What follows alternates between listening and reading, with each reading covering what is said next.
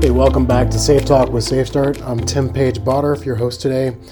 Summer's here, and that means Sheila. She's gonna get a reprieve from KP duty as I man the grill. I I know that sounds terrible, right? Um, literally though, she's gonna probably be taking some breaks, and uh, that's fine because I like to get out and grill. So I thought it was a good idea to put our Safe Start skills to work, both in the kitchen and outside at the grill. And according to the NFPA, that's the National Fire Protection Association, outdoor grilling it causes an average of 10,000 home fires. And gas grills cause more home fires than charcoal grills and any other grill. So whether you're inside or outside cooking, it's essential that we do the best that we can to avoid sometimes literally the line of fire. So we're going to start outdoors, and the first thing you need to realize is that your grill it probably hasn't been used in a while. So here's a checklist for you.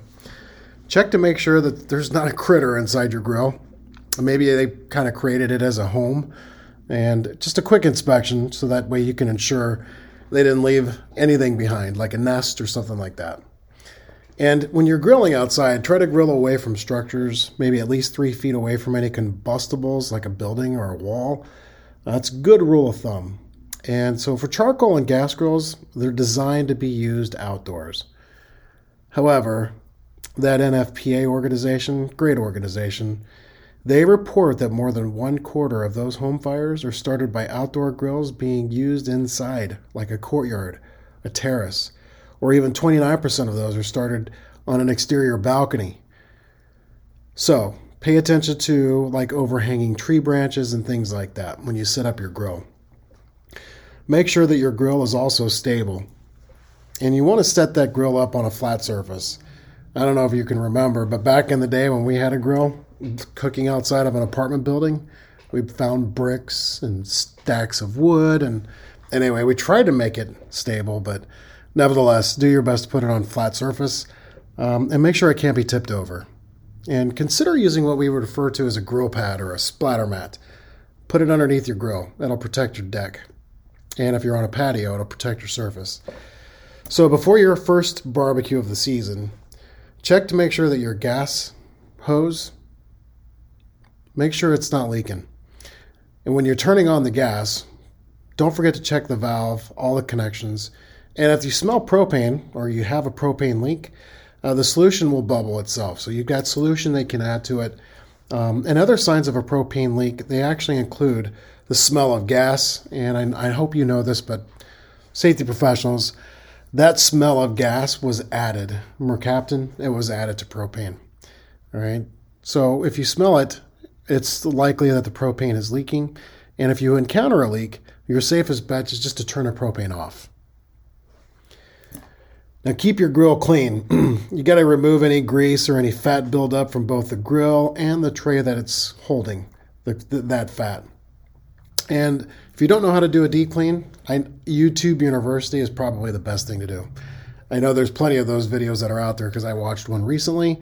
And a pro tip once you're ready to cook and the grill is hot, half of a lemon is actually a wonderful cleaner, and a quarter of an onion will give you a, your grill a no stick surface. So if you're using a gas grill and the flame goes out, turn the grill and the gas off and then wait at least five more minutes to reignite it. That'll give you kind of a chance to make sure that there is no leak. And now, using the term eyes and mind on task, if you're doing that around the grill, never leave a lit grill unattended. And don't allow kids or pets to play near your grill.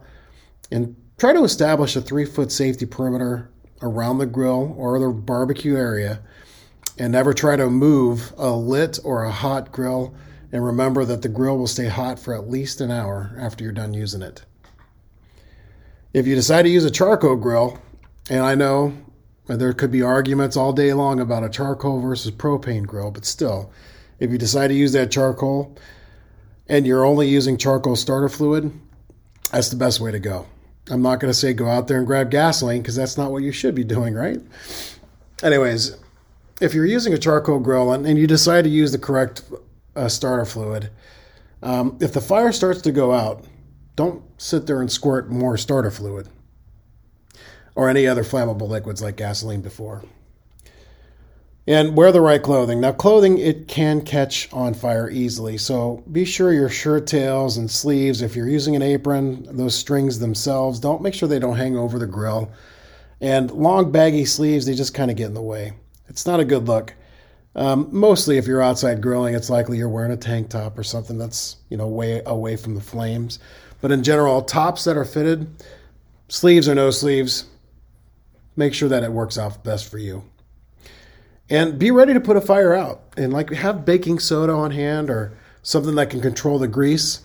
Um, if you got grease that goes on fire, um, never use water to put out a grease fire, especially if it's blazing. if you pour that water, it's just going to spread the grease around. Um, and yeah, you can actually look at uh, YouTube videos for that as well. All right, now that we're done outside, let's head indoors. now, the kitchen itself has been considered the heart of the home. And whether you're an expert chef or just a freezer to a microwave type of person like me, um, the kitchen it's still itself, it tends to be where everyone wants to congregate. So things like children running around and families hanging out, that island that you have in the kitchen, that's probably where most people hang out. If it's like mine, that's where we like to just spend our time. So think about specific things like a dull knife, and that's more likely to slip and cut you than a sharp one is. And keeping your knife sharpened is one of the easiest ways to keep them safe. Now, a simple fix is to use a knife sharpener to maintain a keen edge on that blade, but also choose the best knife for the task at hand. In other words, using a meat cleaver to slice strawberries, not the best idea. We all want to avoid washing extra dishes, but this is one area, trust me, in which you shouldn't take shortcuts. I don't know if you remember, but cutting corners creates two new ones. Same thing happens in the kitchen. Using the same cutting board for meats, fruits, and vegetables is a surefire way to get something like salmonella that's that invisible line of fire that Larry often refers to. To avoid cross contamination, the USDA it advises you to use two cutting boards, one for raw meat, poultry, and seafood, and another one for fresh fruits and vegetables and even bread. If you must use the same board, it's safest to chop fruits and vegetables first, wash your cutting board thoroughly with soap and hot water, and then prep your meats. You would think that that's a given, but you know what? People forget. And do your best not to forget. And it's important to wash your hands in hot, soapy water before you're cooking. And of course, to avoid further spreading of foodborne illnesses, be sure to clean all your surfaces, especially that sink. If you've got raw meats and eggs and things like that, keep it clean. Try not to go barefoot. Always wear closed-toed, uh, closed-toed footwear while you're cooking. Um, not only will that uh, closed toe shoe protect you from falling sharp objects, but it'll keep your feet safe from other kitchen mishaps like broken glass, hot water, children running around with Legos. I think you know the deal. Now, according to the NFPA, there are also roughly 172,000 residential cooking fires in the United States each year. In fact, Cooking is the leading cause of fires and injuries that occur in our homes. So be sure to always have a fire extinguisher in the kitchen and know how to use it as fast as you can, or as fast as you can act. Learn how to deal with different types of fires, such as grease and electrical fires, and never put them out with water. Instead, extinguish them using baking soda or even covering it with a pan cover. A fire inside your oven is best put out with an extinguisher and a microwave fire can be extinguished just by turning off the appliance and keeping the door closed. So, when cooking, make sure that the pots and the pans and the handles, all of them, are turned toward the center of the stovetop. That way, it's hard to bump into them. And if you got a child running around, like most of you do, you don't want them to bump into that handle either. I want to share a story with you on the importance of this panhandle thing. I actually had a customer let's call her Lisa, who walked into a workshop and she was missing her forearm up to her right elbow. So I was kind of curious how she lost it, but politely I didn't ask. I didn't have to wait long though, because as we went around the room talking about past injuries, Lisa said, I bet You're wondering how I lost my arm. And then she proceeded to tell us her mother was cooking and her mother had the panhandles pointing out. At the time, Lisa was five years old and was curious and grabbed the handle, and it turned that scalding grease on her little arm. Her sister knew one thing that her mom did not react well when things like this didn't go right. So Lisa's sister decided she would hide the third degree burns under a coat. But they tried to save the arm, but it was too late. If the girls would have spoken up immediately, who knows? They might have saved that arm. As a father, I could not help but think of little Lisa and what kind of horrific trauma she must have endured. From that day until this day, I always turn those handles towards the center of the stovetop.